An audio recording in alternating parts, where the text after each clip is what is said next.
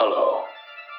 My name is Dr. Mercurio Arboria, and I am the founder of the Arboria Institute. Through our unique blend of benign pharmacology, sensory therapy, and energy sculpting, we can guide you to a new, better, happier you. You're about to embark on a great journey. Let the new age of enlightenment begin. What is at stake is more than one small country. It is a big idea, a new world order. It's no longer a theory. What I'm about to say is fact. The secret organizations of the world power elite are no longer secret. They have planned and are now leading us into a one world communist government. Welcome, useless eaters, to the Odd Man Out podcast, where we talk about hidden history, deep political policy, occult deconstruction, economics, religion, and philosophy. I'm your rabbit hole aficionado, the Odd Man. Welcome. The affirmative task we have now is uh, is to actually um, uh, create uh, uh, a new world order. Public policy could itself become the captive of a scientific, technological elite. And when that first cocaine was smuggled in on a ship, it may as well have been a deadly bacteria so much as it hurt the body, the soul of our country. But take my word for it, this scourge will stop. Uh, still jet lagged from my third trip in five weeks to Ukraine and my days uh, in Kiev uh, earlier this week. I don't have to tell this crowd that these are historic and challenging times for the people of Ukraine, for the Ukrainian American relationship, and for people everywhere who care about the future of that great country.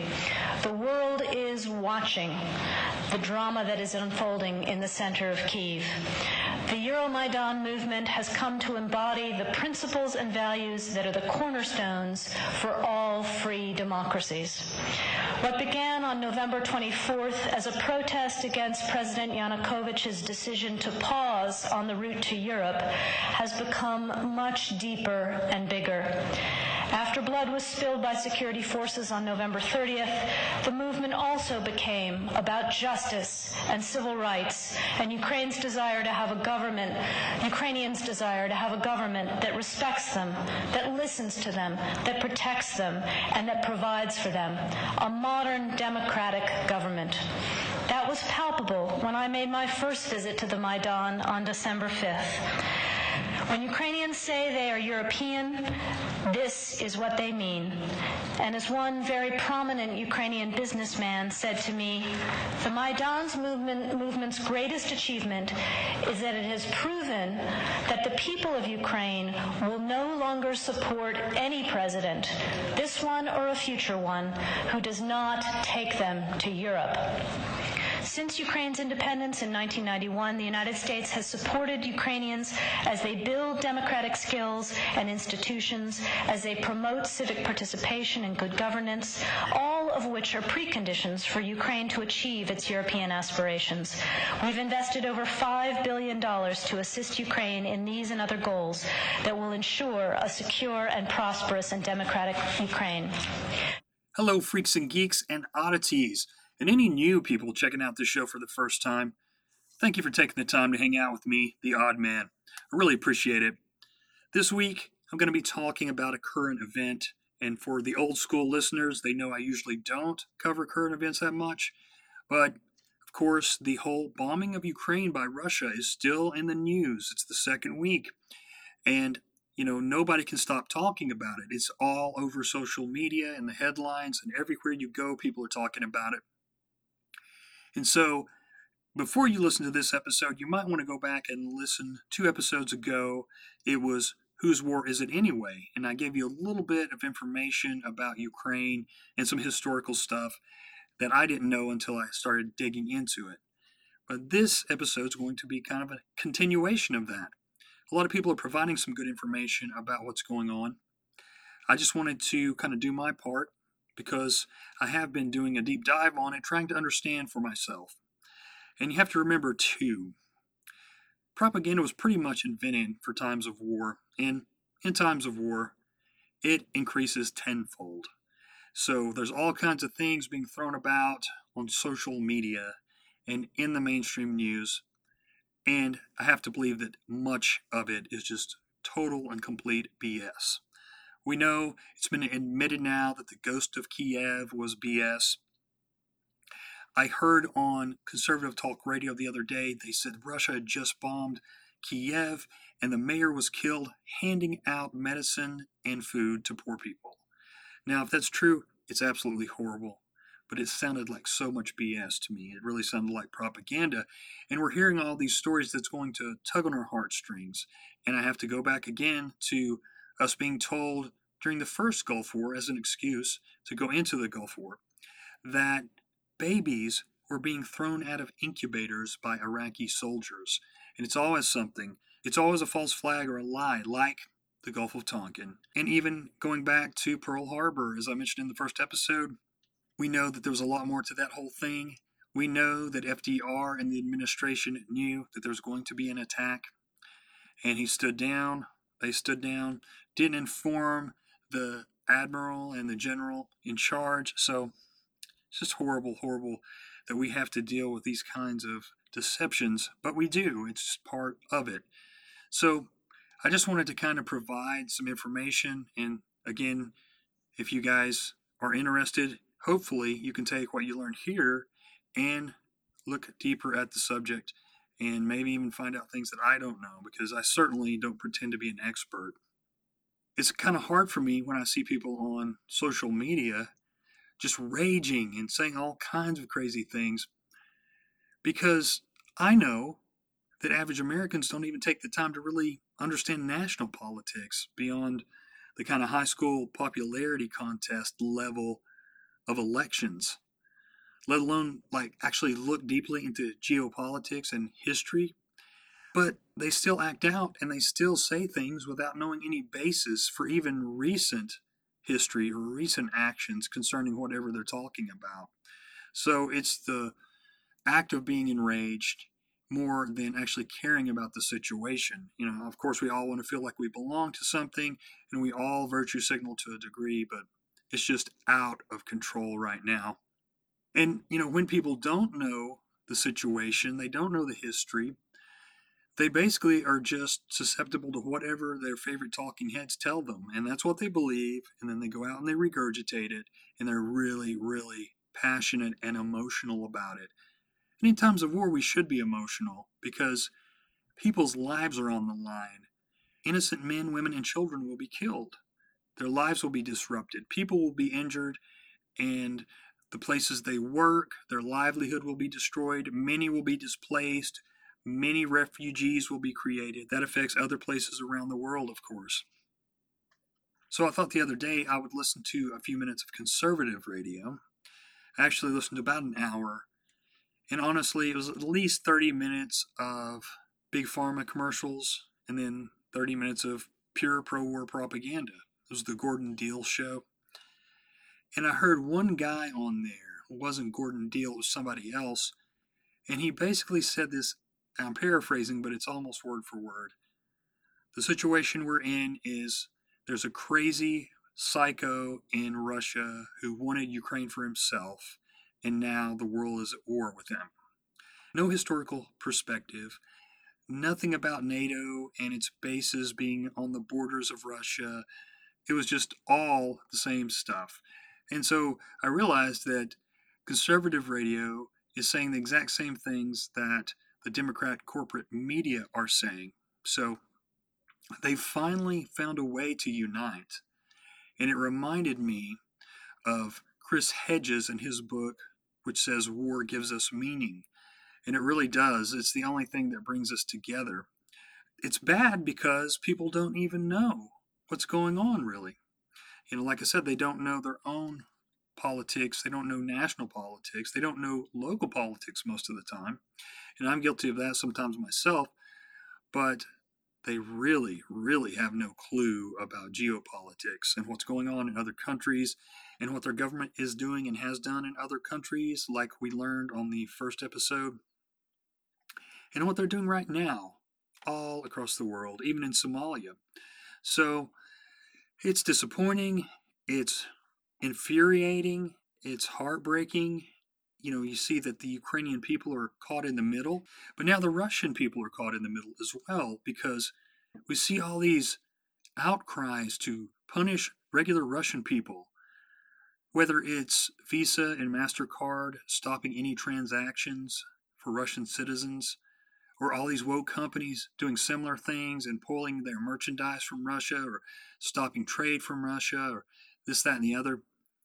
And then people are saying stuff like, well, if the Russian people don't turn against their government and let them know they shouldn't be doing this, then they're accomplices. And I think, well, if you think that Putin is a dictator like Hitler, why would you expect his people to turn against him? Because they would be instantly massacred. So it doesn't make sense on its face, of course. Why would we blame everyday Russian people? We can't control our own government. These are some of the same people, by the way, many of the same people who, again, hated Bush and Cheney and Rumsfeld, Condoleezza Rice, all those guys for the war on terror, you know, going into Afghanistan and Iraq. And then, of course, Obama gets in, Hillary, Biden, Obama, Libya, Yemen, Syria, and continuing all the Bush policies. And they didn't say a word, even praising him and praising the regime for going into Libya and Syria and all that stuff. So you've got two pro war parties. And you know, with the Yemeni thing, that was Obama and started under Obama, helping the Saudis in Yemen the genocide in Yemen, by the way, and selling the Saudis a ton of weapons. Well, here comes Trump continuing the same policies, and the Democrats wouldn't say a thing about it because they knew that Obama did the exact same thing. So if somebody said, Look at what Trump's doing, selling these weapons to the Saudis and helping in the Yemen genocide, then they would bring up, Well, Obama did it too. So you've really got two pro war parties. It's not just the top politicians anymore, it's the people as well. And they are bloodthirsty and they're saying things like we need to just go in full bore World War III and attack Russia. And on the other side, you've got crazy right wingers too, who somehow went from we cannot trust the government, we cannot trust the media, it's fake news, they're lying to us about Trump, they're lying to us about COVID, all of a sudden to, well, we need to go in and get Putin because the media is telling us to. It's just insane how people are so easily manipulated and don't even think a second about it. I mean, it's it's really scary what some people are saying online, and who knew? I, I didn't see this coming. I don't think anybody else did. Although those people who pay close attention to geopolitics and especially Ukrainian Russian politics, people like Ray McGovern, people like that, they've seen this coming for a long time. There's been quite a few people who've predicted this for several years, and it finally happened. So we'll get into more of that and we'll play some clips.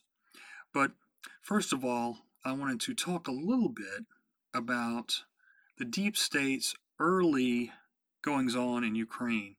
Now, this goes all the way back to the 1950s.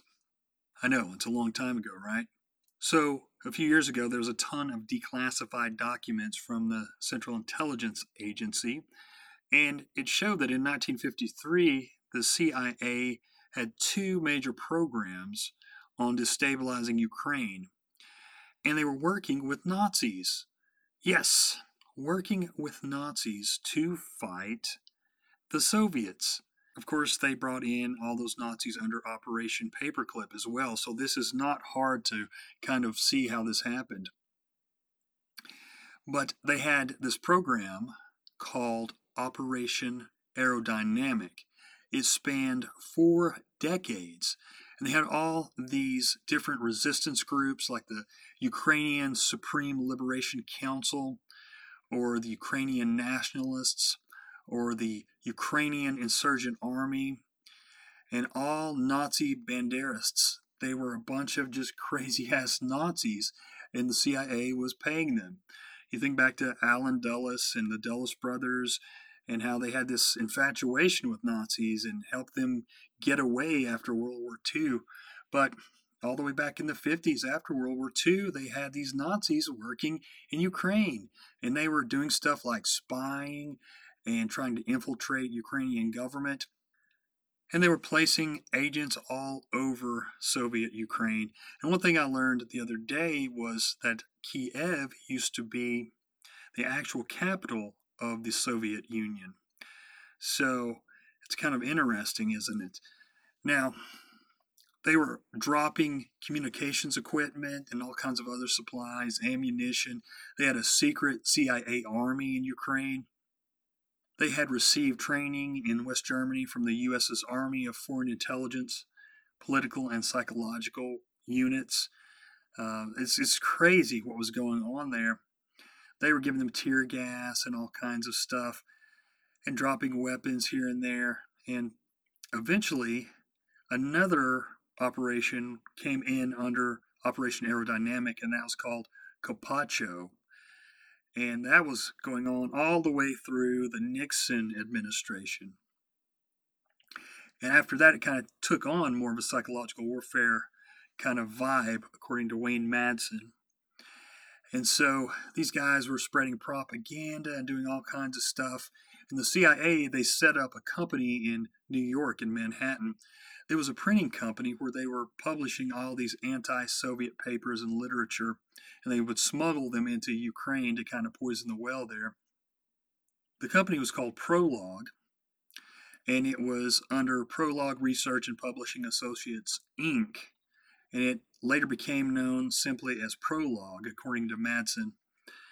And so they called that whole thing a tenure and they of course produced this stuff in the Ukrainian language and they referred to it the CIA did as a nonprofit tax exempt cover company. So that reminds you of a lot of these tax exempt groups who often work with the CIA in certain aspects. And it was based out of New York you know? And they got away with that a long time until really they couldn't justify the spending any longer. And that went on until the 80s though it's pretty amazing what they were doing. It says in 59 they expanded to the Vienna Youth Conference. They infiltrated it under another operation codenamed El Bound. That's L C O U T B O U N D. In 68, they ordered Prologue Research terminated and replaced by Prologue Research Corporation sneaky guys, you know, they got to keep that money coming in. So there was another operation under it called MH Dowell, another connecting operation called DT Pillar. It just goes on and on. I'll put this in my show notes, of course, but anyway, these guys were all over Ukraine and then they expanded to Canada they also began working with the Ukrainian population in Canada. That was called codename Redskin.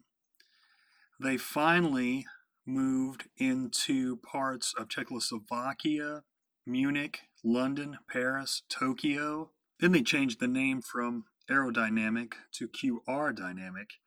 And Madsen says they started linking up with the finance hedge fund tycoon George Soros, particularly Helsinki watch groups operatives in Kiev and Moscow. He says they were distributing journals and pamphlets, audio cassettes, self inking stamps, and anti Soviet messages, stickers, and t shirts. He says eventually QR Dynamic expanded its operations into China, obviously from the Tokyo office, and Czechoslovakia, Poland, Estonia, Lithuania, Latvia, Yugoslavia, Afghanistan, Soviet Central Asia, the Soviet Pacific Maritime region, and Canada. He says going on that the QR Dynamic operation also paid for journalists, agents of influence for their articles. These journalists were located in Sweden, Switzerland, Australia, Israel, and Austria. So that basically went on into the Reagan administration, countless amounts of money spent on that. And we know, looking back, that the Soviets had been broke for a long, long time. Even back to when George H.W. Bush was the head of the CIA, he had Team A and Team B. Team A was like, the Soviets are done for. They're broke. They pose no threat to us. And then Team B was like, no, they still pose a huge threat, and we need to continue to spy on them and have all these operations. And the money just kept rolling in. So, anyway, I think that uh, that's pretty interesting. That the deep state has been fooling around in Ukraine and funding Nazis since 1953. And it's still happening today. And we'll get to that in a little bit. Now, we know that George Soros has been working in Ukraine since the 90s. Let's look a little more recently, though, at the State Department. And I remember hearing about this back in 2014 because I was listening to the No Agenda show and they were breaking this whole thing down and playing clips. But I'd kind of forgotten about it. So in 2013, in December, there was a speech at the Ukraine Foundation in Washington, D.C and Victoria Nuland was speaking there on behalf of the State Department. She was the Assistant Secretary of State at the time. She is also affiliated with a bunch of these globalist warmonger groups, like, of course, NATO. In fact, her Wikipedia says she's a lifetime NATO member. Her husband was a longtime CFR member. I assume that she was as well, but she's not on the roster right now. But she is in the German Council on Foreign Relations, which is called the DGAP, DGAP. And the lady who runs that is a former CNN assistant. Can't remember her name offhand, but she also, Nuland, started the Center for New American Security. It's another warmonger think tank. She's also a senior counselor at the Albright Stonebridge Group, a global strategic advisory and commercial diplomacy firm based in Washington, D.C. Also, a non resident senior fellow at the Brookings Institution, which her husband, Robert Kagan, is a huge member. She's a distinguished practitioner in the grand strategy at Yale and a member of the board of the National Endowment for Democracy, which we know from ex CIA experts is an arm of the CIA. Now, 2013, she's given this speech. She had just returned from Kiev, and we'll play the clip here in a few minutes. She boasted that we had invested more than $5 billion in Ukraine over the past couple decades to promote democratic institutions and a good form of government. The country was founded as a representative republic at least at the founding or the ratification of the Constitution. In the modern era, all the military industrial complex has strived to do is democratize all these other nations. Notice they don't try to go in and create representative republics, they try to create democracies. And no matter what you think about the founders, they were against democracies for the most part because they realized that mob rules and the mob can be quickly turned one way or another. And of course, this whole episode is kind of talking about how easily the public can be manipulated into believing something, especially in a time of war. But I just thought that was an interesting kind of thing. Now, currently, Nuland is working for the Biden administration. She is the Undersecretary of State for Political Affairs. She also served, of course, under George W. Bush and Obama and gave that speech that I mentioned under Obama. So they were screwing around in Ukraine, trying to control the situation. They actually staged a coup and overthrew the representative government there and placed in their own guy.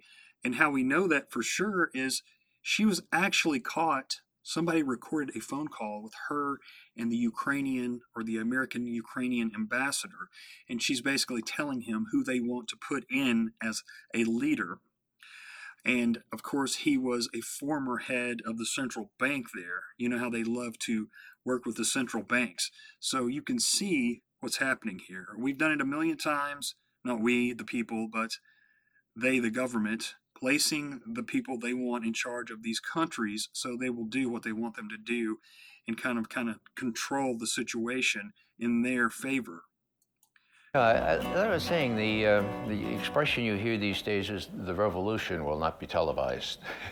well, that may be so, but there's one coup that was YouTubeized, and that's the coup in Kiev on the 22nd of February 2014. The Assistant Secretary of State for European Affairs, Victoria Nuland, a protege of, uh, of Hillary Clinton, had bragged in, uh, in late 2013 that 5 billion, again, B as in boy, $5 billion had been invested in Ukrainians' aspirations to join the West. Hmm, that's interesting. Uh, we know about the National Endowment for Democracy. Really, that's kind of heir to the what we used to call the covert action staff, the CIA.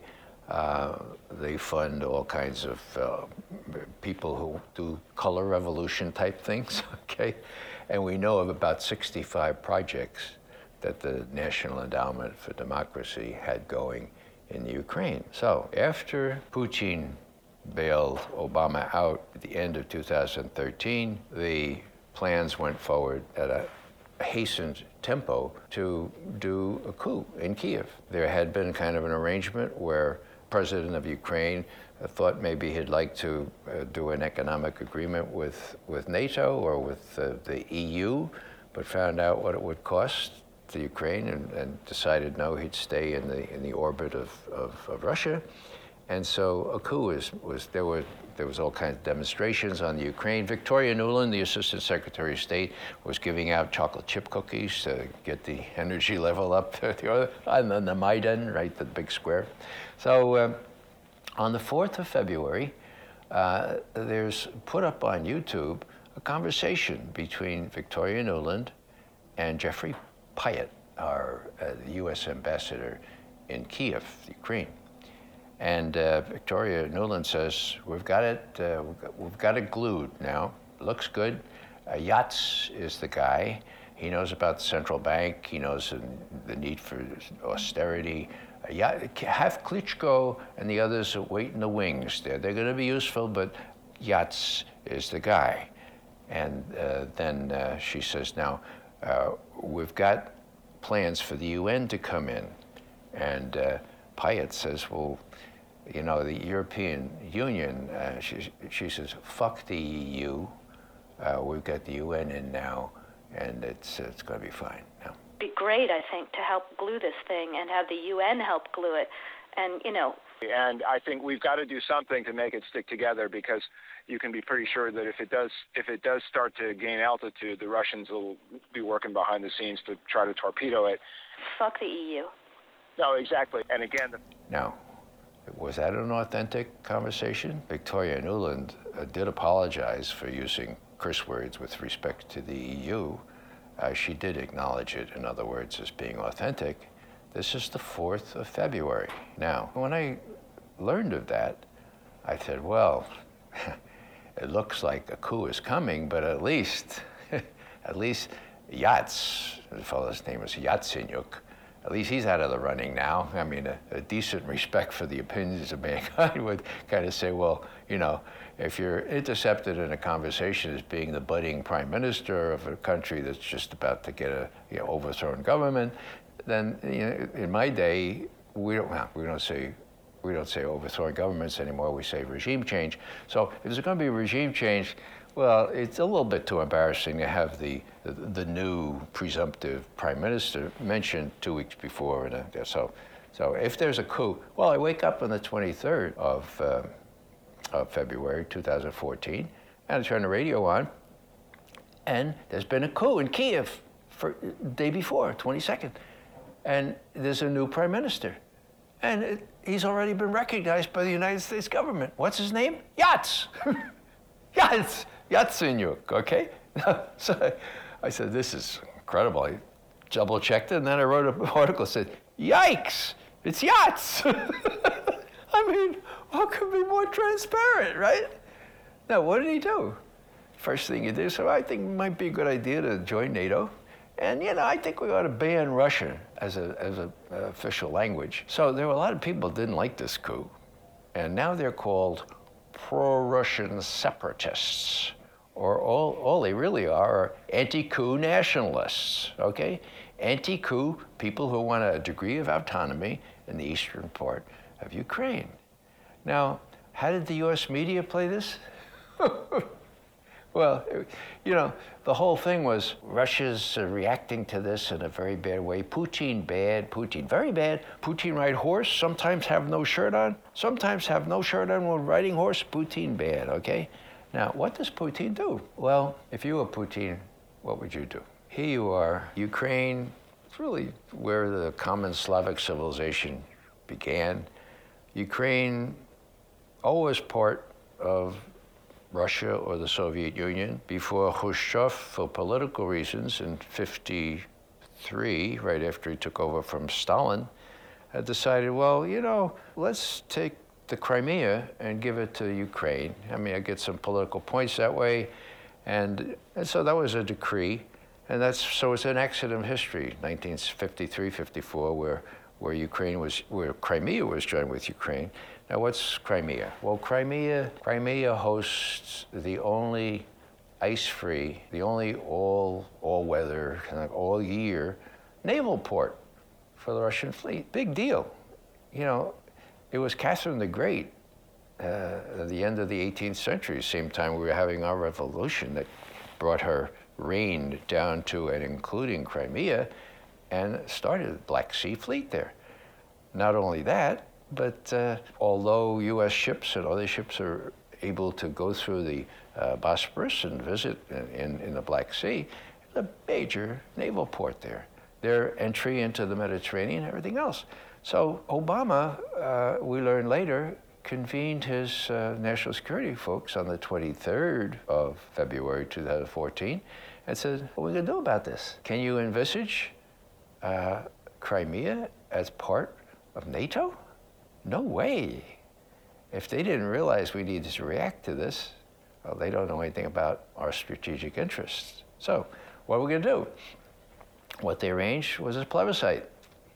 Now, they knew, hands down, that most of the Crimeans would, would vote to rejoin Russia, but they went through the motions at least, and indeed, 96% of the vote said, yeah, we want to rejoin Russia. And so they did about a month later. Now, how did the US press play this? Well, there was an article in the Washington Post, and it said, headline Putin admits he had planned well in advance to seize Crimea. Now, Nuland came out a couple days ago and said there are biological research facilities in Ukraine, and she's very worried that Russia may seize them. So that's another excuse, I believe, to go into Russia and war with them if we do indeed take that on. But to further help us understand this Ukrainian situation and what led up to it, I want to look at a recent article on consortium.com or consortiumnews.com by Robert Parry. It's called The Mess That Nuland Made. He says Victoria Nuland engineered Ukraine's regime change in early 2014 without weighing the likely chaos and consequences. As the Ukrainian army squares off against ultra right and neo Nazi militias in the West, and violence against ethnic Russians continues in the East, the obvious folly of the Obama administration's Ukraine policy has come into focus, even for many who try to ignore the facts, or what you might call the mess that Victoria Nuland made. Assistant Secretary of State for European Affairs, Toria Nuland, and the mastermind behind the February 22, 2014 regime change in Ukraine, plotting the overthrow of the democratically elected government of President Viktor Yanukovych while convincing the ever gullible U.S. mainstream media that the coup wasn't really a coup but a victory for democracy. To sell this latest neocon driven regime change, and I like how he says neocon, although she's worked mainly for the democratic regimes, but who cares? It's all the same thing.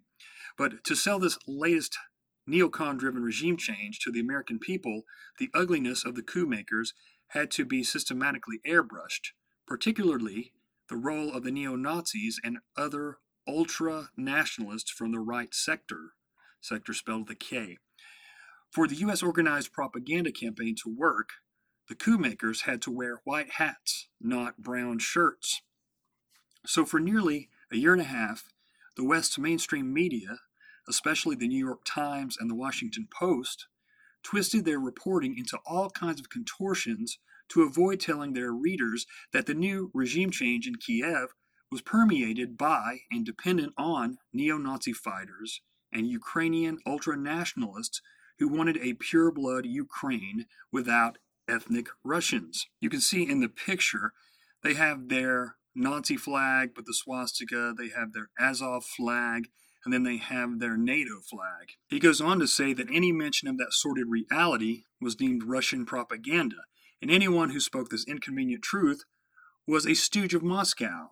It wasn't until July 7th that the New York Times admitted the importance of the neo Nazis and other nationalists in waging war against ethnic Russian rebels in the East. The Times also reported that these far right forces had been joined by Islamic militants. Some of those jihadists have been called brothers of the hyper brutal Islamic State. Though the Times sought to spin this remarkable military alliance, neo Nazi militias, and Islamic jihadists as a positive, the reality had to be jarring for readers who had bought into the Western propaganda about noble pro democracy forces resisting evil Russian aggression. Perhaps the Times sensed that it could no longer keep the lid on the troubling truth in Ukraine. For weeks, the right sector militias and the neo Nazi Azov battalion have been warning the civilian government in Kiev that they might turn on it and create a new order more to their liking. Now, it's been documented that President Zelensky, who's Jewish, has been working with the Azov battalion. So they don't want to talk about those kinds of things. Uncomfortable truths, of course. Then on Saturday, violent clashes broke out in the western Ukrainian town of Mukachevo, allegedly over the control of cigarette smuggling routes. Right sector paramilitaries sprayed police officers with bullets from a belt fed machine gun, and police backed by Ukrainian government troops returned fire. Several deaths and multiple injuries were reported. Tensions escalated on Monday, with President Petro Poroshenko ordering national security forces to disarm armed cells of the political movement. Meanwhile, the right sector dispatched reinforcements to the area while other militiamen converged on the capital of Kiev. While President Poroshenko and the right sector leader Dmitry Yarosh may succeed in tamping down this latest flare up of hostilities, they may only be postponing the inevitable a conflict between the US backed authorities in Kiev and the neo Nazis and other right wing fighters who spearheaded last year's coup and have been at the front lines of the fighting against the ethnic Russian rebels in the east. The Ukrainian right wing extremists feel they have carried the heaviest burden in the war against the ethnic Russians and resent the politicians living in the relative safety and comfort of Kiev. In March, Poroshenko also fired thuggish oligarch Igor Kolomoisky as a governor of the southeast province. Kolomoisky had been the primary benefactor of the right sector militias. So, as has become apparent across Europe and even Washington, the Ukraine crisis is spinning out of control, making the State Department's preferred narrative of the conflict that it's all Russian President Vladimir Putin's fault harder and harder to sell. How Ukraine is supposed to pull itself out of what looks like a death spiral, a possible two front war in the East and the West, with a crashing economy is hard to comprehend. The European Union, confronting budgetary crises over Greece and the other EU members, has little money or patience for Ukraine, its neo Nazis, and its socio political chaos. America's neocons at the Washington Post, which are actually neoliberals, and elsewhere still rant about the need for Obama's administration to sink more billions upon billions of dollars into post coup Ukraine because it shares our values. But that argument, too, is collapsing as Americans see the heart of a racist nationalism beating inside Ukraine's new order. I know we're getting long here, but just stick with me here. This is important history that we need to know. He says much of what has happened, of course, was predictable and indeed was predicted. But neocon Nuland couldn't resist the temptation to pull off a regime change that she could call her own. Her husband, Robert Kagan, had co founded the Project for a New American Century, or PNAC, in 1998 around a demand for a regime change in Iraq, a project that was accomplished in 2003 with President George W. Bush's invasion. Now, if you look back at PNAC, a bunch of the members were George Bush's cabinet. He actually picked many of the PNAC members to be in his cabinet, and that was no accident, of course. As with Nuland in Ukraine, Kagan and his fellow neocons thought they could engineer an easy invasion of Iraq, oust Saddam Hussein, and install some hand picked client in Iraq. Ahmed Chalabi was to be the guy, but they failed to take into account the harsh realities of Iraq, such as the fissures between Sunnis and Shiites exposed by the U.S. led invasion and occupation. In Ukraine, Nuland and her neocon and liberal interventionist friends saw the chance to poke Putin in the eye by encouraging violent protests to overthrow Russian friendly President Yanukovych and put into place a new regime hostile to Moscow. That's very important to remember. Carl Gershman, president of the U.S. taxpayer funded National Endowment for Democracy, explained the plan in a post op ed on September 26th in 2013. Gershman called Ukraine the biggest prize and an important interim step toward toppling Putin, who may find himself on the losing end, not just in the near abroad, but within Russia itself. He says, for her part, Nuland passed out cookies at an anti Yanukovych demonstration at the Maidan Square. She also reminded Ukrainian business leaders that the US had invested 5 billion in their European aspirations, declared fuck the EU, for its less aggressive approach and discussed with the U.S. Ambassador Jeffrey Pyatt who the new leaders of Ukraine should be. Yats is the guy, she said, referring to Arseny Yatsenyuk. I'm sure I butchered that first name. I know the last name is Yatsenyuk. Nuland saw her big chance on February 20th, 2014, when a mysterious sniper, apparently firing from a building controlled by the right sector, shot and killed both police and protesters escalating the crisis. And on February 21st, in a desperate bid to avert more violence, Yanukovych agreed to a European guaranteed plan in which he accepted reduced powers and called for early elections so he could be voted out of office. But that wasn't enough for the anti Yanukovych forces who led the right sector and neo Nazi militias, which overran government buildings on February 22nd, forcing Yanukovych and many of his officials to flee for their lives. With armed thugs patrolling the corridors of power, the final path to regime change was clear. Instead of trying to salvage the February 21st agreement, Nuland and European officials arranged for an unconstitutional procedure to strip Yanukovych of the presidency and declare the new regime legitimate. Nuland's guy, Yatsenyuk, became prime minister. And that's how they do it. While Nuland and her cohorts celebrated their regime change, it prompted an obvious reaction from Putin, who recognized the strategic threat that this hostile new regime posed to the historic Russian naval base at Sevastopol in Crimea. On February 23rd, the next day, he began to take steps to protect those Russian interests. So, Azov is not the only Nazi based group in Ukraine. There's several others. We'll look at a couple of them just so you guys kind of get some information on that. There is the right sector, spelled with a K, that he actually mentioned in that article. It says the right sector is a far right Ukrainian nationalist organization. It originated in 2013 as a paramilitary confederation of several radical nationalist organizations at the Euromaidan revolt in Kiev. And we just talked about that, where its street fighters participated in clashes with riot police. The coalition became a political party on the 22nd of March in 2014, at which time it claimed to have roughly 10,000 members. And there's also another one called C14, and this is a youth organization.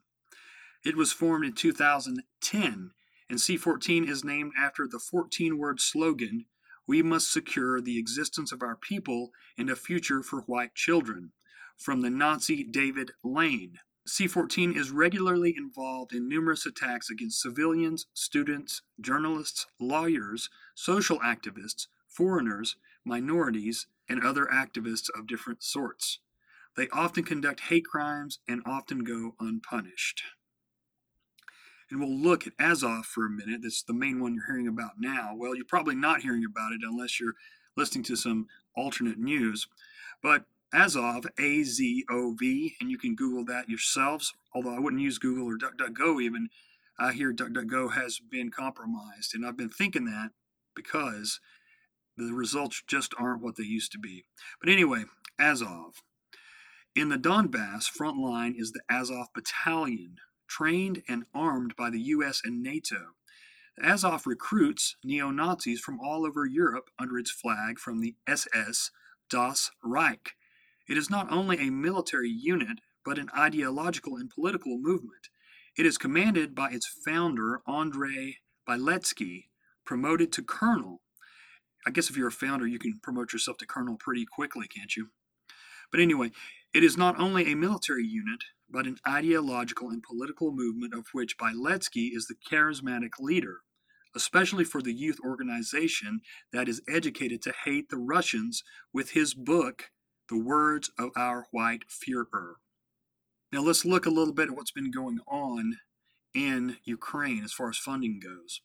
From 1991 to 2014, according to the U.S. Congressional Research Service, the U.S. provided Ukraine with 4 billion in military assistance, which was added to by over 2.5 billion after 2014, plus over a billion provided by the NATO Trust Fund, in which Italy is also a participant. This is only part of the military investments made by the major NATO powers in Ukraine. Great Britain, for example, concluded various military agreements with Kiev, investing, among other things, 1.7 billion pounds in the strengthening of Ukraine's naval capabilities. This program provides for the arming of the Ukrainian ships with British missiles, the joint production of eight fast missile launchers, the construction of naval bases on the Black Sea and also on the Sea of Azov between Ukraine, Crimea, and Russia. In this framework, the Ukrainian military spending, which in 2014 was equivalent to 3% GDP, increased to 6% in 2022, corresponding to more than 11 billion. In addition to the US NATO military investments in Ukraine, there is the 10 billion plan being implemented by Erik Prince, founder of the private U.S. military company Blackwater, now renamed Academi, which has been supplying mercenaries to the CIA, Pentagon, and State Department for covert operations, including torture and assassinations, earning billions of dollars.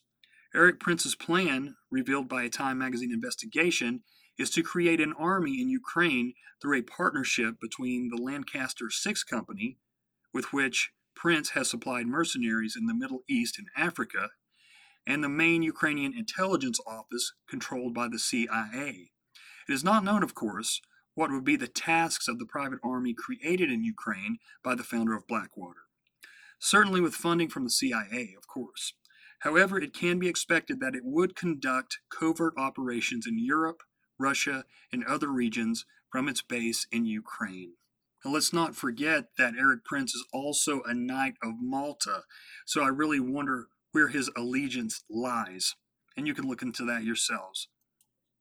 Now, looking a little bit deeper at Azov, I know I'm kind of switching around here, but it says it's much more than a militia. It has its own political party, two publishing houses, summer camps for children, and a vigilante force known as the National Militia, which patrols the streets of Ukrainian cities alongside the police.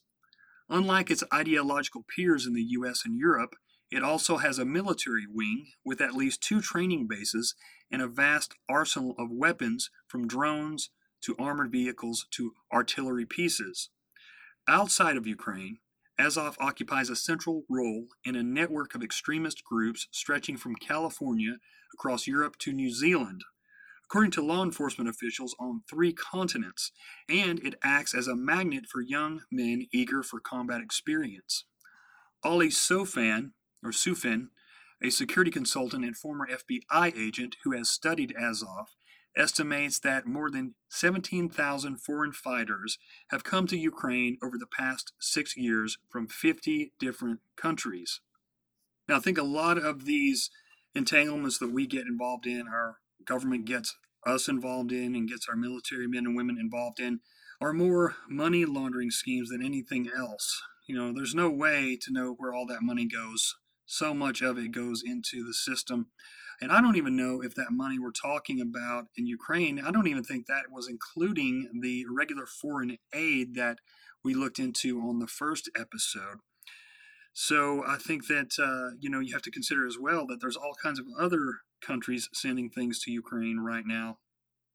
And once again, if you're listening to this, I'm not condoning any violence that the Russians are doing in Ukraine. I think it's horrible. But again, if a country started putting military bases on our borders, you know what we would do, of course. And so NATO is the global arm of the New World Order again, and they are trying to just secure the rest of the world so they can control it. And it's not going to be better for the American people because we know that our leadership does not care for the American people. And if you don't know that by now, then there's really no hope for you, and you probably shouldn't even be listening to this. Now, let's talk a little bit about Soros and the Open Society Foundation. You know, you hear a lot about Soros in right wing circles, but you really don't hear a lot of details. And I just think it's good to kind of look a little bit deeper and see what all they're actually funding beyond the headlines. Now, this is the top five revolutions backed by George Soros here. And it says the number one is in 2000, and it was called the Bulldozer Revolution in Serbia. On October 5th, 2000, the Bulldozer Revolution. It was a movement partially funded by Soros, and it knocked Slobodan Milosevic out of power. The LA Times actually reported on Soros' role, noting the problems it would cause if he were to get too much credit for his activities. By providing lots of money to already existing but struggling groups, Soros believed to be a pro democracy group, including the student group Otpor. Soros was able to topple that country's government. It's an accomplishment that Hungarian born financier George Soros doesn't flaunt. Bragging about it, after all, could just make his global democracy building mission more difficult. But the multi-billionaire philanthropist quietly played a key role in the dramatic overthrow last year of President Slobodan Milosevic. His Soros Foundation's network helped finance several pro democracy groups, including the student organization Otpor, which spearheaded grassroots resistance to the authoritarian Yugoslav leader. In 2003, at a news conference, Soros actually owned up to his involvement. He said, It is necessary to mobilize civil society in order to assure free and fair elections, because there are many forces that are determined to falsify or to prevent the elections being free and fair, Mr. Soros said. This is what we did in Slovakia at the time of Vladimir Mečiar, and in Croatia at the time of Franjo Tudjman, and in Yugoslavia at the time of Milosevic. In 2014, Richard Poe in Velvet Revolution USA outlined the seven step strategy used by Soros to topple Milosevic. The strategy, Poe writes, is the same blueprint used repeatedly by Soros in other countries. Form a shadow government, control the airwaves, bleed the state dry, sow unrest, provoke an election crisis, take to the streets, and above all, outlast your opponents. Now, number two, it was the Rose Revolution. After Yugoslavia, Soros set his sights on Georgia. Though he originally backed President Eduard Shevardnadze, and I'm sure I absolutely butchered that, but Shevardnadze met with Soros's disapproval. Soros sought to replace him in the same manner that he had replaced Milosevic. He prepared his goal to topple the president by sending a young activist to Serbia to be trained by those who had successfully overthrown Milosevic. Funds from his Open Society Institute sent a 31 year old Tbilisi activist named Giga Bukhari to Serbia to meet members of the Optor resistance movement and learn how they used street demonstrations to topple dictator Slobodan Milosevic. Then in the summer, Mr. Soros' foundation paid for a return trip to Georgia by Otpor activists who ran three day courses teaching more than 1,000 students how to stage revolutions.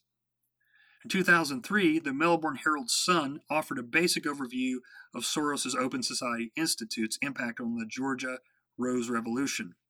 Soros backed Georgia's former justice minister and spent some 4 million on a protest movement against the president. His organizations brought in experts in nonviolent revolution from Serbia, gave 700,000 to an activist group that bust in protesters and financed an anti-government TV station and newspaper. It worked.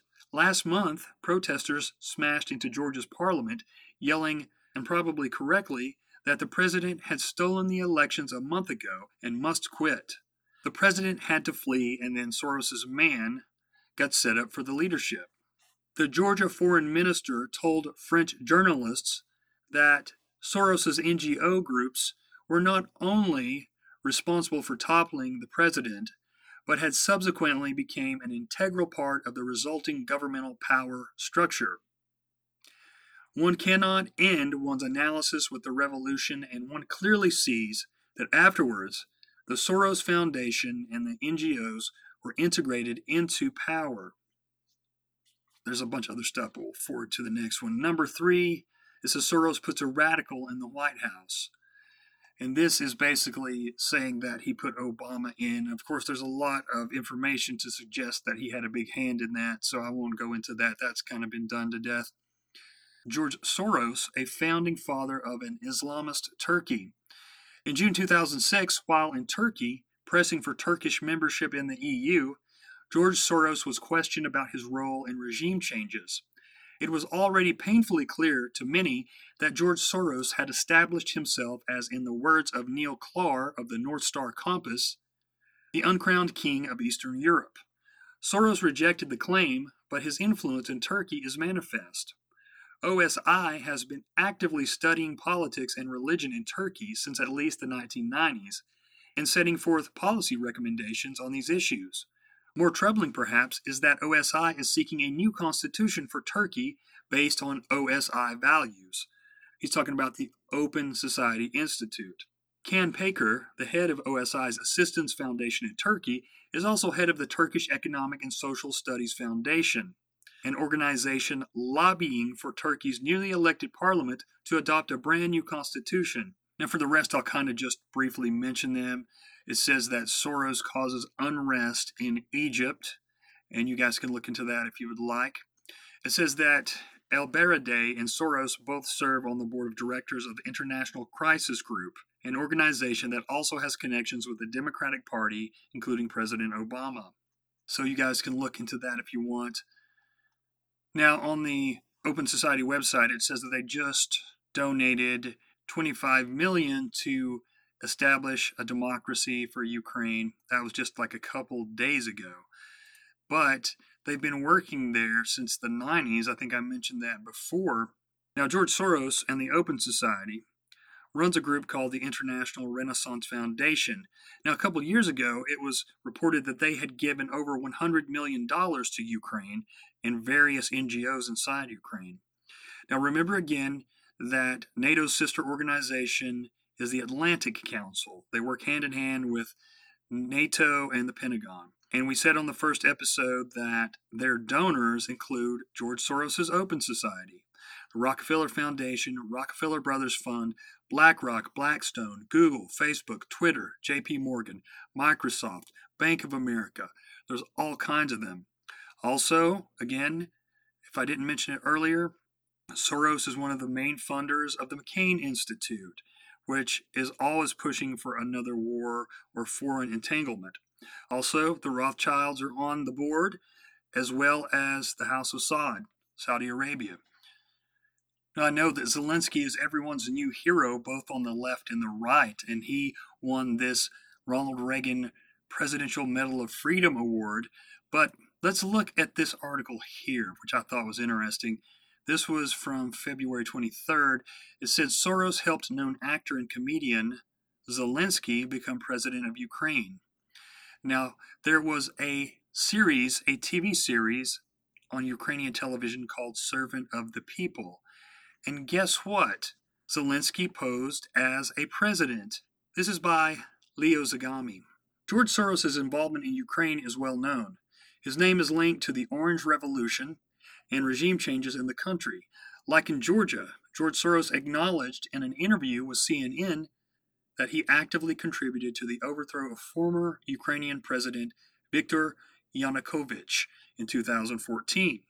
I created a foundation in Ukraine before it became independent from Russia. The foundation has functioned since then and has played an important role in current events, explains the financier who established the International Renaissance Foundation in Ukraine as part of the Open Society Foundation way back in April 1990. The infamous foundation, originally placed in Ukraine by the New World Order with the aim to assist the transition to democracy to a market economy, became a sort of parallel government immediately starting a series of projects in different areas without ever truly helping the country and ultimately giving the role of president of Ukraine, serving since May 2019, to a comedian clown called Vladimir Zelensky, who made his apparent fortune with a Ukrainian political satire comedy television series, but was secretly financed by a friend of Soros, the Ukrainian oligarch Igor Kolomoisky, whose name appeared in the revelations made thanks to the Pandora Papers investigation, the world's largest ever journalist collaboration involving more than 600 journalists that unmasked the hidden owners of offshore companies, secret bank accounts, private jets, yachts, mansions, and the precious artworks of a bunch of influential people from the New World Order elite.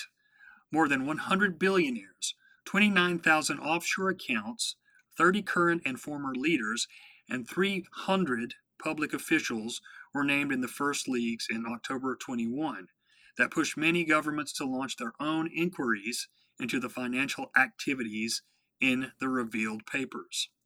Now, we've listened to some samples here, we've heard some information that you're not going to hear in mainstream news. Now, I think we'll go over just a few quotes that pertain to times like this. And the first one is Murray Rothbard, and he said, it is in war that the state really comes into its own, swelling in power, in number, in pride, in absolute dominion over the economy and the society. And again, I'm going to remention this one. I think I said this one in the first episode, but Dwight Eisenhower said, How far can you go without destroying from within what you are trying to defend from without? And I think that's the point. They're trying to destroy the country by keeping people distracted on these foreign entanglements. It's building debt, it's consolidating power, but it's also providing a smokescreen for other things that are going on here. And people care a lot more about the current outrage than they do about things going on in the background. And those things might even be more important directly to them, but that's just kind of the way things work here. Uh, Bill Watterson says, How come, as children, we play war and not peace. Then he says, too few role models. Now here's Robert Kagan, a few quotes by him. Now he is the husband of Victoria Nuland, we talked about, who created PNAC, the Project for a New American Century. He is part of the Brookings Institute. These two, this is the the power couple, I would say. They belong to all the important groups think tanks, policy institutes, NGOs, foundations. But listen to what he said. Authoritarianism appeals to core elements of the human nature that liberalism does not always satisfy. The desire for order, for strong leadership, and perhaps above all, the yearning for security of family, tribe, and nation. He also said, Liberating a people requires the same brutal force as conquering them. Even moral wars have immoral consequences. Neither people nor nations can use the tools of war and coercion and hope to keep their hands clean. The thing I would say is that U.S. power is not eternal. I'm not saying that it won't come to an end because it will. And I fear that it's the gradual enslavement that has come to the people blindly supporting their own parties more than anything else. This is me talking We've been caught up in this fog of revenge, and it's prevented us from really seeing what's really going on. We can't see the big picture. You know, we see the micro, but not the macro. Remember again, it's all about strategy too. And that quote by Orwell was pretty prolific. It said, Every war, when it comes, or before it comes, is represented not as a war, but as an act of self defense against a homicidal maniac. And that's exactly what we're being told in the media. There's no reason, there's no background, there's no history. It's just the world against this Hitler number two, Putin. And that goes along with the quote by Karl Marx that I kind of paraphrased. It's called the one enemy strategy. And he said, a particular social sphere must be identical with the notorious crime of society as a whole. And that crime, of course, is Russia bombing Ukraine. In such wise that the emancipation of this sphere would appear to be the general self emancipation and that's everyone envisioning that Ukraine is being attacked by this brutal dictator, and us sending troops in for World War III is actually defending and freeing ourselves. You understand that? Kind of understand what I'm saying? In order that one class should be the class of emancipation par excellence, another class must contrariwise be the class of manifest subjugation. And that is, of course, Russia against the world, the world against Russia. There is a technique here at play. And again, I'm not defending what Russia is doing in Ukraine, but there is so much more that we have learned about in this episode. And I hope it's helped you to kind of understand the situation a little bit more. Again, I don't claim to be an expert. I just wanted to kind of help people to get a grip on what's going on and possibly things that we're not being told in the mainstream media or talk radio, of course, or even on a lot of other podcasts. I ran across another interesting article from January 2022, January 1st, actually. It says hundreds of Ukrainian nationalists march in honor of Nazi collaborator. Now, in the first part of the episode, we talked about how under Operation Aerodynamic and Operation CAPACHA, the CIA was actually funding and supporting these Nazi militants. And I mentioned that they were called Banderists. And this is where that word or that term Banderist comes from. This guy was a leader in Ukraine and he was a white supremacist type guy. So it says Stephen Bandera led Ukrainian insurgent armies which fought alongside Nazi Germany during WW2, killing thousands of Jews and Poles. Now, this is from the Times of Israel. Kiev, Ukraine. Hundreds of Ukrainian nationalists held a torchlight march in the capital of Kiev to mark the birthday of Stephen Bandera, the leader of a rebel militia that fought alongside Nazis in World War II. The Sunday march came amid persistently high concerns over Russia's massing of troops near the Ukrainian border, which many believe could be a prelude to an invasion. A large sector of eastern Ukraine has been under the control of Russia backed separatists since 2014. Today, when there is war, with the occupier at the front and the struggle against the fifth column continues in the rear, we remember and honor the memory of Stephen Bandera, said Andrei Tarasenko, leader of the Nationalist Party right sector. And we talked about the right sector before, too. During World War II, Bandera led a Ukrainian insurgent army whose men killed thousands of Jews and Poles, including women and children, while fighting alongside Nazis against the Red Army and the Communists. Bandera's supporters claimed they sided with the Nazis against the Soviet army in the belief that Adolf Hitler would grant independence to Ukraine. Expressions of admiration for Bandera and other collaborators have increased in scope and status since the 2014 revolution in Ukraine, which the State Department was behind, as we went over. And that was the one that toppled the regime of Viktor Yanukovych amid claims that he was a Russian stooge, and it triggered an armed conflict with Russia. The veneration of Nazi collaborators, including killers of Jews, is a growing phenomenon in Eastern Europe, where many consider such individuals as heroes because they resisted Soviet communism. So you can look into Stephen Bandera if you wish. That's another little thing that I don't think is getting much play. Why would it, right? Because there's only one side that's being mentioned right now. And if you were fighting communists, one side would say, well, it's totally fine to support the Nazis against the communists. But then one side would say something else. And now we're having people actually on the left supporting right wingers for fighting whatever type of government you call modern Russia right now. So it's just anything goes, basically. You know, there's no such thing as a bad communist or a bad Nazi if they're doing what you want them to do at a certain time because you can always turn the war back on them later. So it's cool. We can arm them, no problem. Nothing bad will happen. Nothing bad will come out of those policies. But then it always does.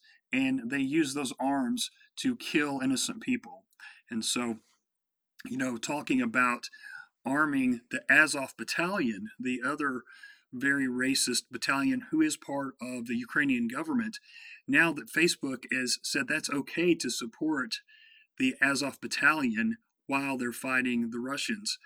Now, imagine being in the Azov battalion, and here comes the US and the NATO countries sending you arms and bullets and God knows what else. You then have the ability to go in and just destroy and murder whoever you want. And I'm talking about people of other ethnicities Jews, blacks, Hispanics, Russians, whatever it is, because these guys, this Azov battalion, have been very, very adamant about who they are against.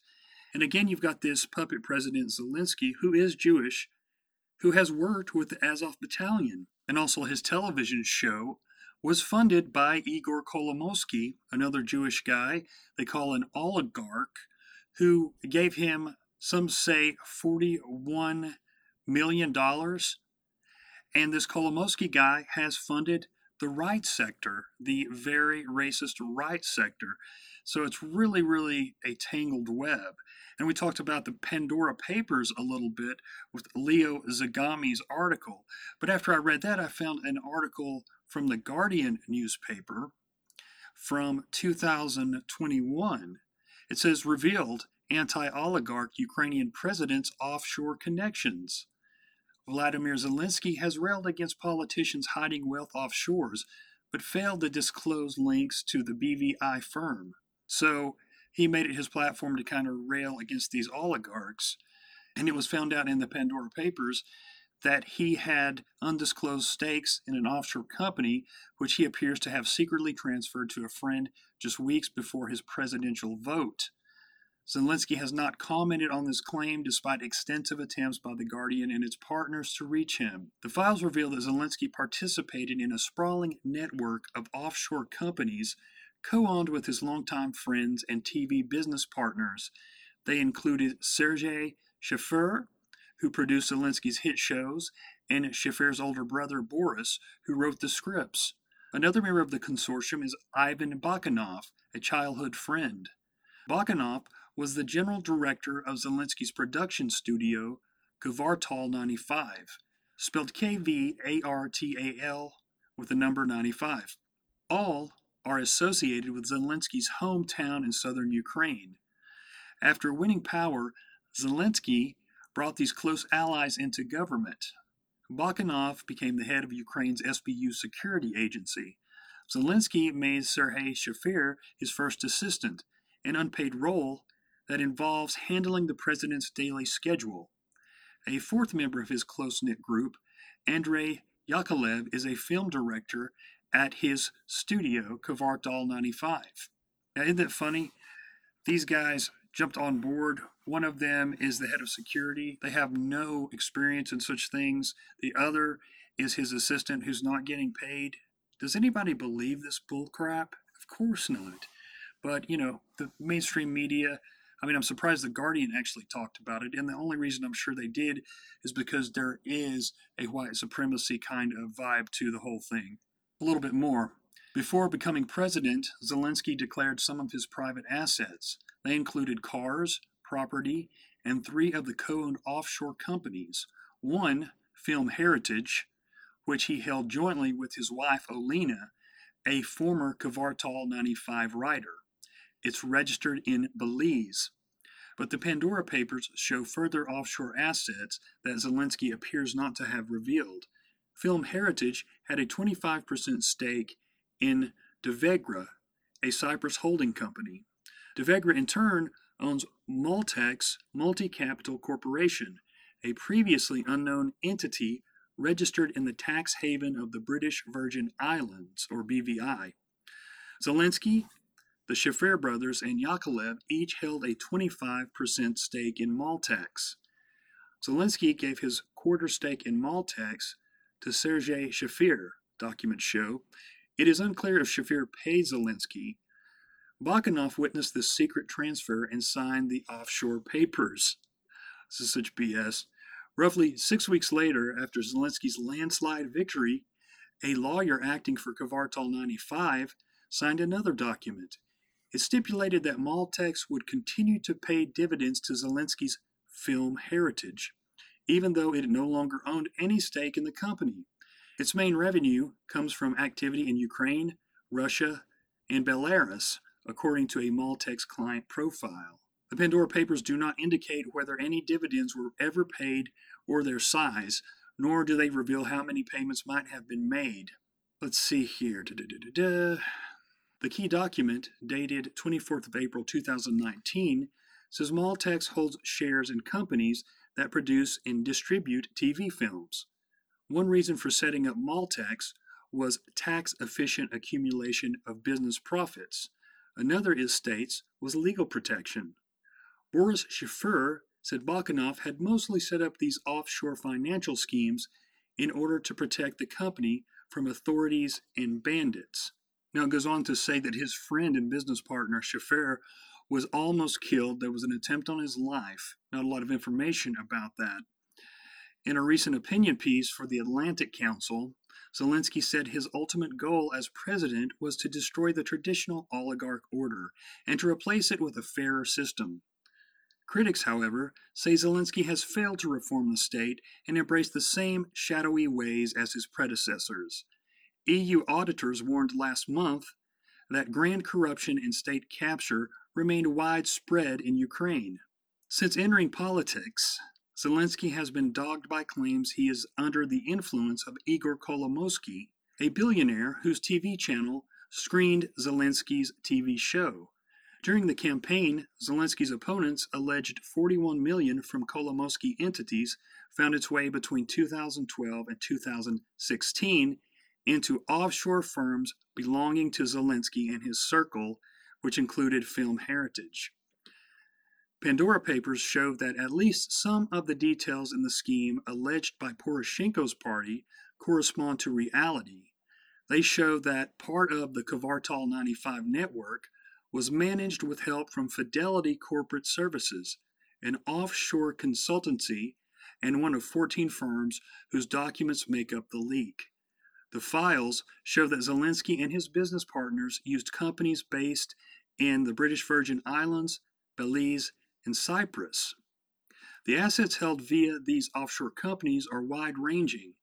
They include real estate in London, Shafir owns two top end properties a three bedroom apartment in an Edwardian mansion block in Regent's Park, bought in 2016 for 1.575 million. Another three bedroom flat in nearby Baker Street, opposite the Sherlock Holmes Museum, and purchased for 2.2 million, according to land registry records. Meanwhile, Yakovlev's British Virgin Island Company, Candlewood Investments, owns a luxury flat in a Victorian mansion block in Artillery Row, Westminster. The properties were acquired around the same time Zelensky's show was turned into a feature film and recommissioned for a second series.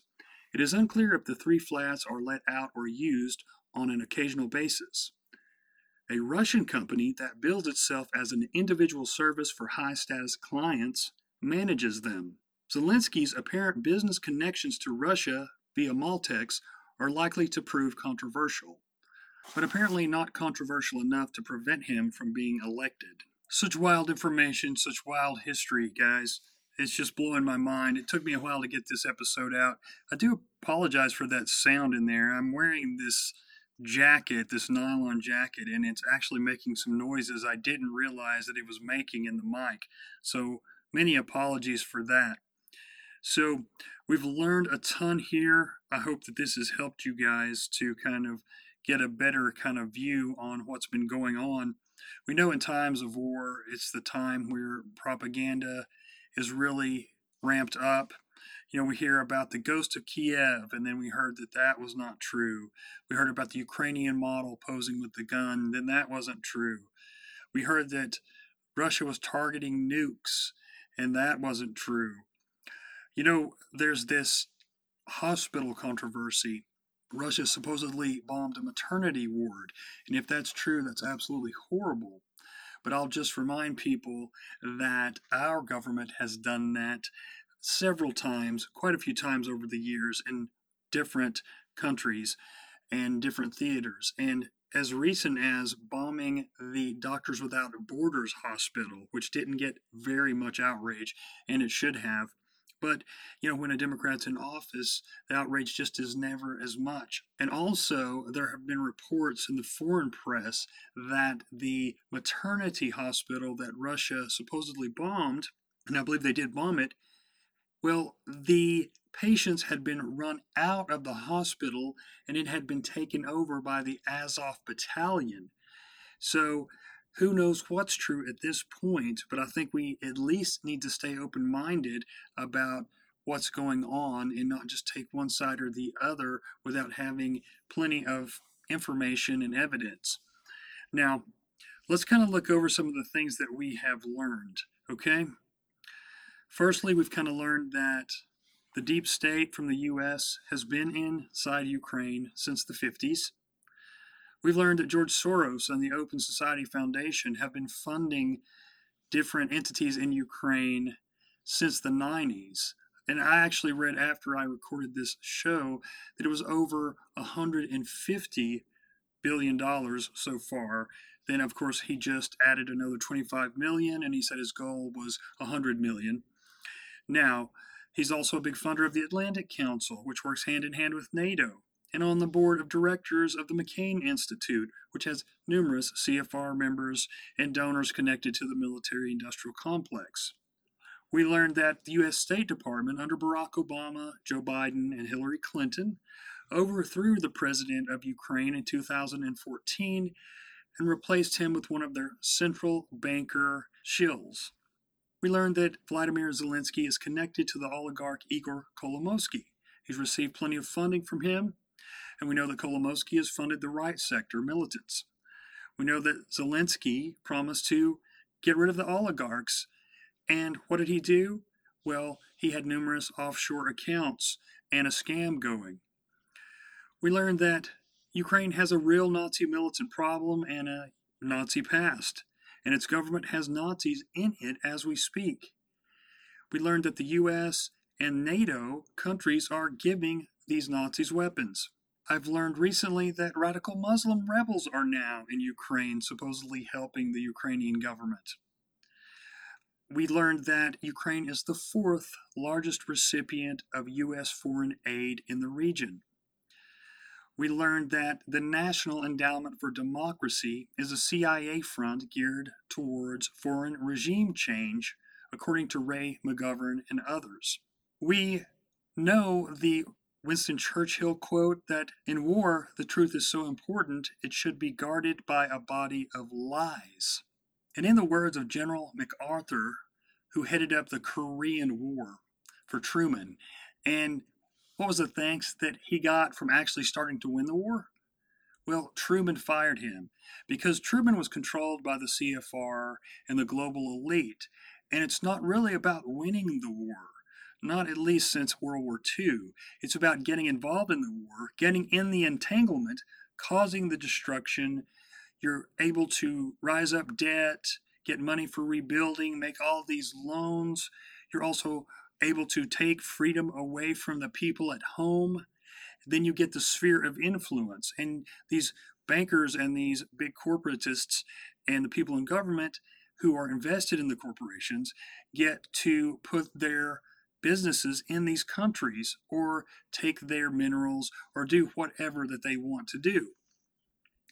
Well, after Truman kicked MacArthur out, MacArthur started looking into things a little bit deeper and had a change of heart. He said, Our government has kept us in a perpetual state of fear, kept us in a continuous stampede of patriotic fervor, with the cry of grave national emergency. Always there has been some terrible evil at home or some monstrous foreign power that was going to gobble us up if we did not blindly rally behind it by furnishing the exorbitant funds demanded. Yet, in retrospect, these disasters seem to never have happened, seem to never have been quite real. He also said, I'm concerned for the security of our great nation, not so much because of any threat from without, but because of the insidious forces working from within. And that was that global network of CFR globalists and other types like the Atlantic Council and the different NGOs and foundations who get their guys inside of government.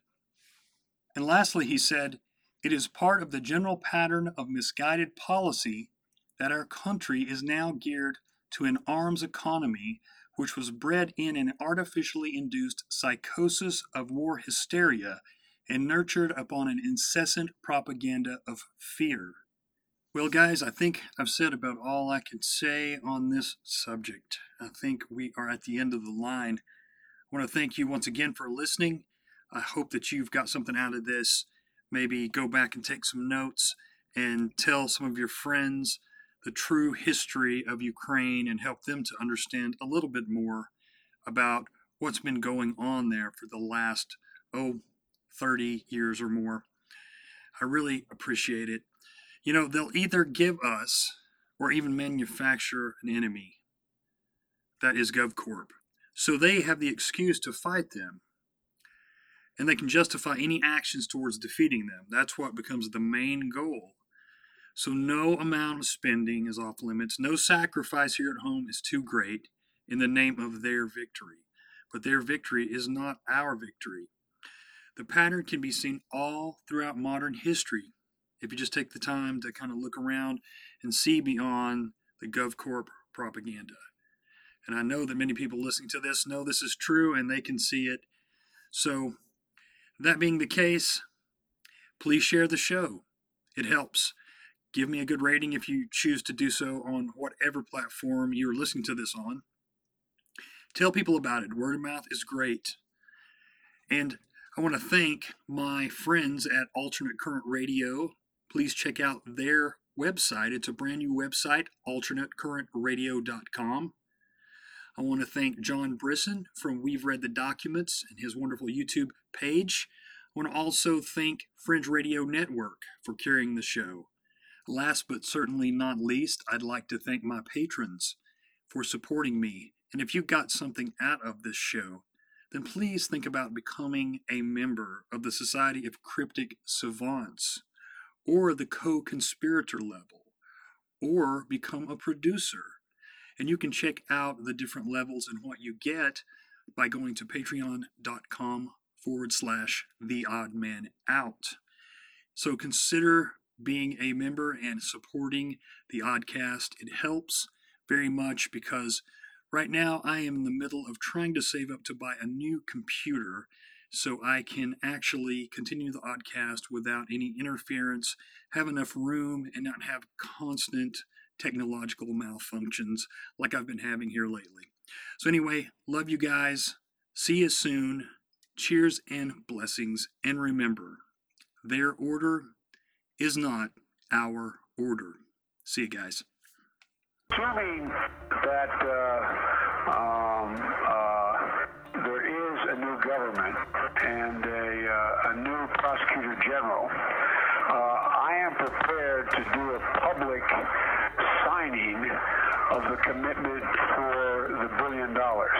Congratulations on installing the new prosecutor general. It's going to be critical uh, for him to work quickly to repair the damage that Shokin did. And I'm a man of my word. I uh, and that now that the new prosecutor general's in place, we're ready to move forward in signing that new $1 billion loan guarantee. The Biden family and Ukraine. John Solomon joins me now. His team filed Freedom of Information Act request and found some memos that changed the entire story from the Biden camp. All right, John, what have you found? Well, it's uh, it's pretty clear that uh, Hunter Biden, his business partner Devon Archer, and their legal lobbying team in America for the company Burisma, a Ukrainian-owned company, had VIP access to the top of the State Department. Hunter Biden talks to Tony Blinken, the deputy secretary, uh, on a couple occasions. That's very significant. Blinken is the closest national security advisor Joe Biden had during his time in the White House. Hunter Biden himself talked Directly. to John Kerry's guy. Yes, the deputy secretary. And before he was John Kerry's guy, he was Joe Biden's guy. Wow. A very important, significant uh, contact. Then Devon Archer, his fellow Burisma board member, was Right. talking to John Kerry directly. But the most significant contact occurs in late February of 2016. That's when Burisma's legal team, an American legal team brought in to help this Ukrainian gas company try to overcome these corruption allegations. They go to the State Department, to the number three official, Undersecretary Novatelli, and they specifically demand that the State Department help end these corruption allegations against Burisma. And when they do it, they invoke Hunter Biden's name. They say, You need to help us because Joe, uh, Hunter Biden, Joe Biden's son, There it is is. on the board.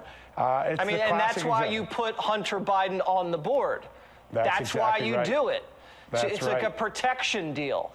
Um, a- all right. So this was not known before.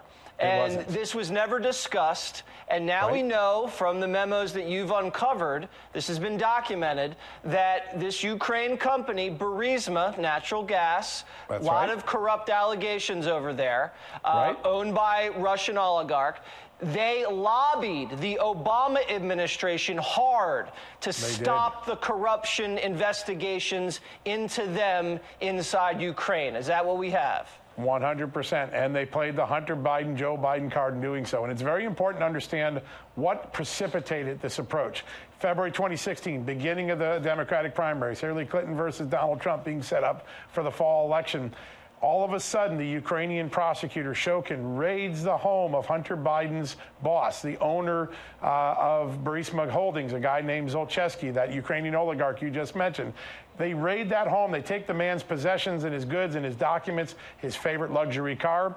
In early February 16, after two years of quiet, there's panic inside Burisma that maybe Hunter Biden isn't buying us the protection that we had because the Ukrainians are closing in on the on the boss. And it is that event that precipitates uh, the uh, legal team going to the State Department saying, "You got to help us get rid of these corruption allegations." A very important time sequence Yes. for people to understand. That timeline's critical. So the prosecutor raids the home of the owner of Burisma. Right. Panic sets in. Burisma right. hires a lobbying team to lobby hard the Obama administration.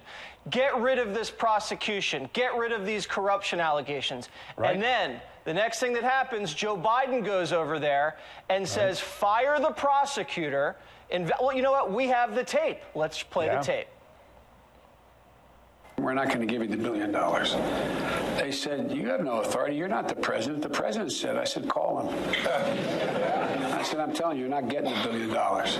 I said, You're not getting the billion. I'm going to be leaving here. And I think it was, what, six hours? I looked, I said, I'm leaving in six hours. If the prosecutor's not fired, you're not getting the money. Oh, son of a. got fired. I mean, when you see the whole thing come into perspective, it Yeah. changes the entire Biden defense. 30 seconds.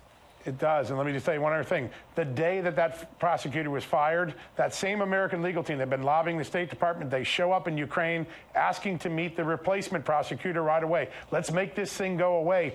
These events were tied together in ways that Joe Biden has not been willing to admit.